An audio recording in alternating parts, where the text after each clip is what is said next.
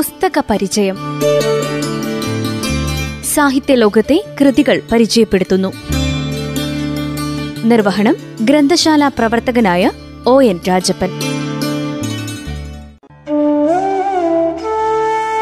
എല്ലാവർക്കും നമസ്കാരം.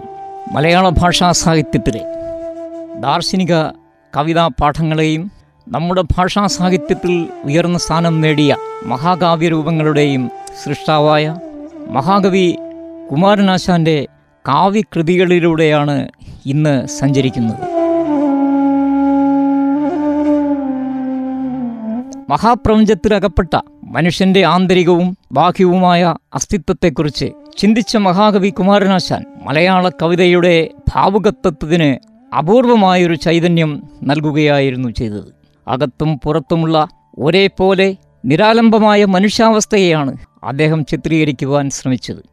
മനുഷ്യനെ വലിഞ്ഞു മുറുകുന്ന ആത്മീയവും ഭൗതികവുമായ എല്ലാ ചങ്ങലകളോടും ആശാന്റെ കവിതകൾ പോരാടുകയാണ് ചെയ്തത്.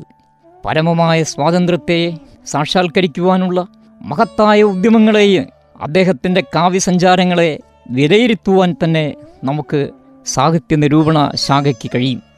ഭവബന്ധനങ്ങളുടെയും അപരിഹാര്യമായ വിധികളുടെയും സാമൂഹിക നിയമങ്ങളുടെയും കുരുക്കുകളിൽപ്പെട്ട് നിസ്സഹായമായ ദുർനിയമങ്ങളുടെയും മനുഷ്യന്റെ സ്വാതന്ത്ര്യമെന്നത് സ്നേഹമാണ്. സാക്ഷാത്കാരത്തിന് അപ്രാപ്യമാകുമ്പോൾ സ്നേഹമെന്ന സ്വാതന്ത്ര്യവും അതോടെ തന്നെ ഇല്ലാതാവുകയാണ് ചെയ്യുന്നത്.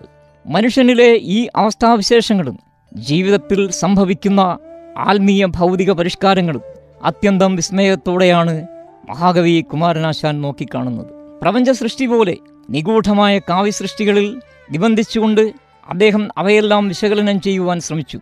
മഹാകവിയായി മലയാള സാഹിത്യത്തിൽ വിരാജിക്കുമ്പോഴും മനുഷ്യന്റെ ആത്മീയ പരിവർത്തനങ്ങൾക്കിടയാക്കുന്ന ആത്യന്തിക വൃത്തികളിലാണ് മഹാകവി കുമാരനാശാൻ തന്റെ സ്വന്തമായ കാവ്യനിയോഗം നിർവഹിച്ചിട്ടുള്ളത്. ആത്യന്തികമായ തത്വശാസ്ത്രം ഉരുത്തിരിയാൻ മനുഷ്യരാശി കടന്നുപോകുന്ന ദുരന്തങ്ങളുടെ മഹാകൃത്തങ്ങൾ ആശാൻ ആവിഷ്കരിക്കുകയാണ് ചെയ്തത്. ആത്മസംഘർഷങ്ങളുടേതായ കാവ്യകൃതികളിൽ മരണം ജീവിതം വാസന സംസ്കാരം മനുഷ്യൻ സമൂഹം മനുഷ്യൻ അപരൻ ബാഹ്യമനുഷ്യൻ ആന്തരിക സ്വത്വം എന്നിങ്ങനെ ദ്വന്ദ്വാത്മകമായ വൈരുദ്ധ്യങ്ങളെ അദ്ദേഹം ബോധപരമായി സൃഷ്ടിക്കുകയാണ് ചെയ്തത്. കഥാപാത്രങ്ങളെ പ്രത്യേക സാഹചര്യത്തിലേക്ക് ഇറക്കി. ഈ കവിപുങ്കവൻ അവയെ കാരുണ്യപൂർവം നിരീക്ഷിക്കുകയാണ് ചെയ്തത്.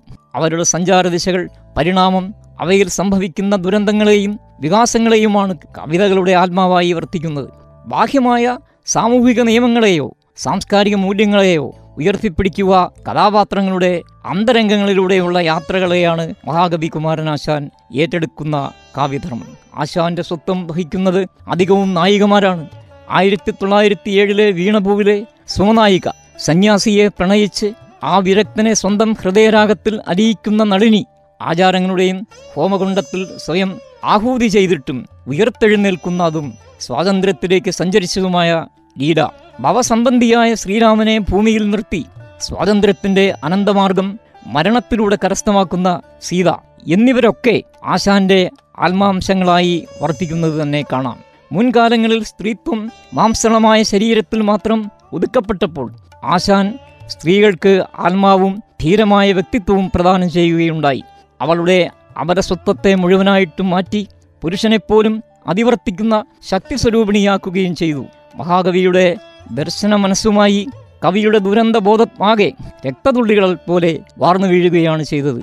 ആ പുഷ്പമേ അധിക തുങ്കപദത്തിലെത്ര ശോഭിച്ചിരുന്നിതൊരു ഈ കണക്കേ നീ. ശ്രീ ഭൂവിൽ അസ്ഥിര അസംശയം ഇന്നു നിന്റെ യാഭൂതിയങ്ങ് പുനരങ്ങു കിടപ്പിതോർത്താൽ ലാളിച്ചു പെറ്റ ലതയൻപൊടു ശൈശവത്തിൽ പാലിച്ചു പല്ലവ പുടങ്ങളിൽ വെച്ചു നിന്നെ.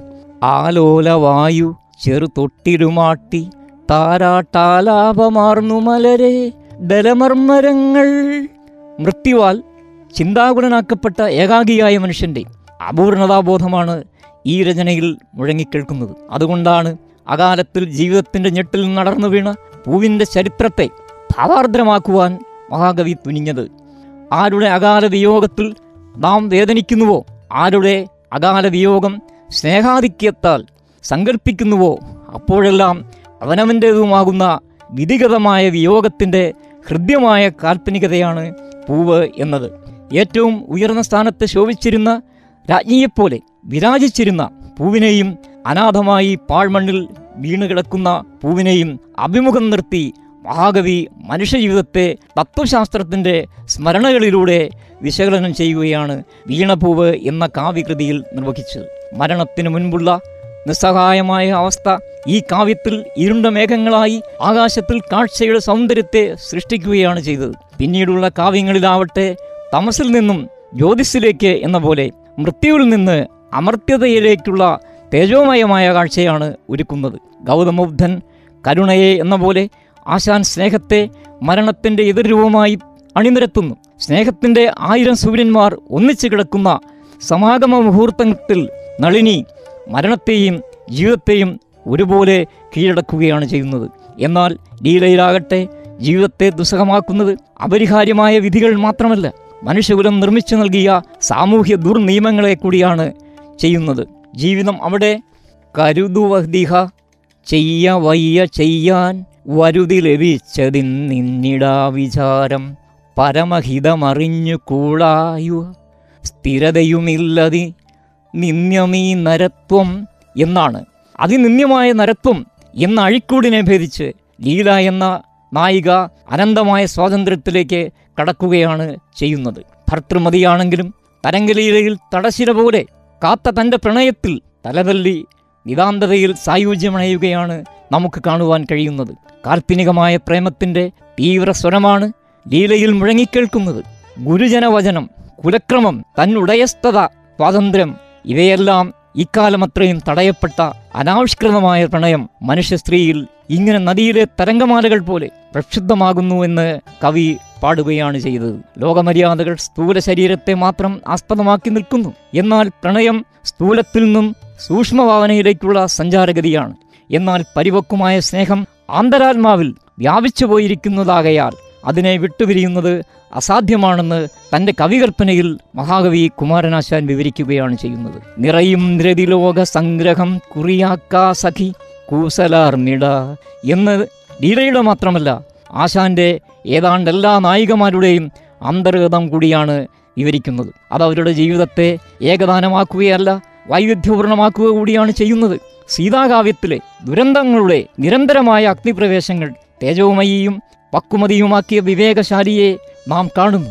ജീവിതത്തിലെ സുഖദുഃഖങ്ങളെ ഒരേപോലെ നോക്കിക്കാണാനും പ്രപഞ്ചപരിണാമത്തിൽ മനുഷ്യജീവിതവും ഒരു കണികയാണെന്നത് തിരിച്ചറിയുവാനുമുള്ള വിവേകവും സീത കൈവരിച്ചിരുന്നു. അഴലേകിയ വേനൽ പൂമുടൽ മഴയാം ഭൂമിയിലാണ്ടു തോറുമേ പൊഴിയും. തരുപത്രമാകവേ വഴിയെ പല്ലവമാർന്നു പൂത്തിയിടും എന്ന് പ്രപഞ്ചപരിണാമത്തിന്റെ നിത്യതയെയും അനിവാര്യതയും കുറിച്ചറിയുന്ന സീത സ്വന്തം ജീവിതത്തിലെ മഹാദുരന്തങ്ങളെ വിലയിരുത്തുന്നത് ഇങ്ങനെയാണ്. ഒരു നിശ്ചയമില്ല ഒന്നിനും വരുമോരോ ദശ വന്ന പോലെ പോ. വിരയുന്നു മനുഷ്യനേതിനോ തിരിയാ ലോക രഹസ്യമോർക്കുമേ ഭർത്താവിനെ ആചാരങ്ങളുടെയും വ്യവസ്ഥിതികളുടെയും വിധേയത്വത്തിൽ നിന്ന് ഒഴിയുക സാധ്യമല്ലെന്നും അവർക്ക് വേണ്ടി കുരുതി കൊടുക്കുകയാണെന്നും സീത മനസ്സിലാക്കുന്നു. അതിനേക്കാൾ ഭീകരമായൊരു കണ്ടെത്തൽ സ്നേഹത്തേക്കാൾ വിലമതിക്കുന്നത് പ്രശസ്തിയെയാണെന്ന് അവൾ കാണുന്നു. ആ കണ്ടെത്തലിൽ അവളുടെ സ്നേഹവും ഉൾവലിഞ്ഞതായി മഹാകവി കുമാരനാശാൻ വരെയിലെത്തുകയാണ് ചെയ്യുന്നത്. അനന്ത സീമമായ ദാർശനിക ലോക കാവ്യ പരമ്പരയിലെ കാവ്യവിഭവങ്ങൾ മനുഷ്യരാശിക്ക് മതിയാവോളം എന്നും തന്നെ ആസ്വദിക്കുവാൻ കഴിയും.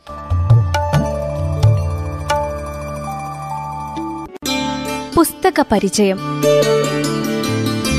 സാഹിത്യലോകത്തെ കൃതികൾ പരിചയപ്പെടുത്തുന്നു. നിർവഹണം ഗ്രന്ഥശാല പ്രവർത്തകനായ ഒ എൻ രാജപ്പൻ.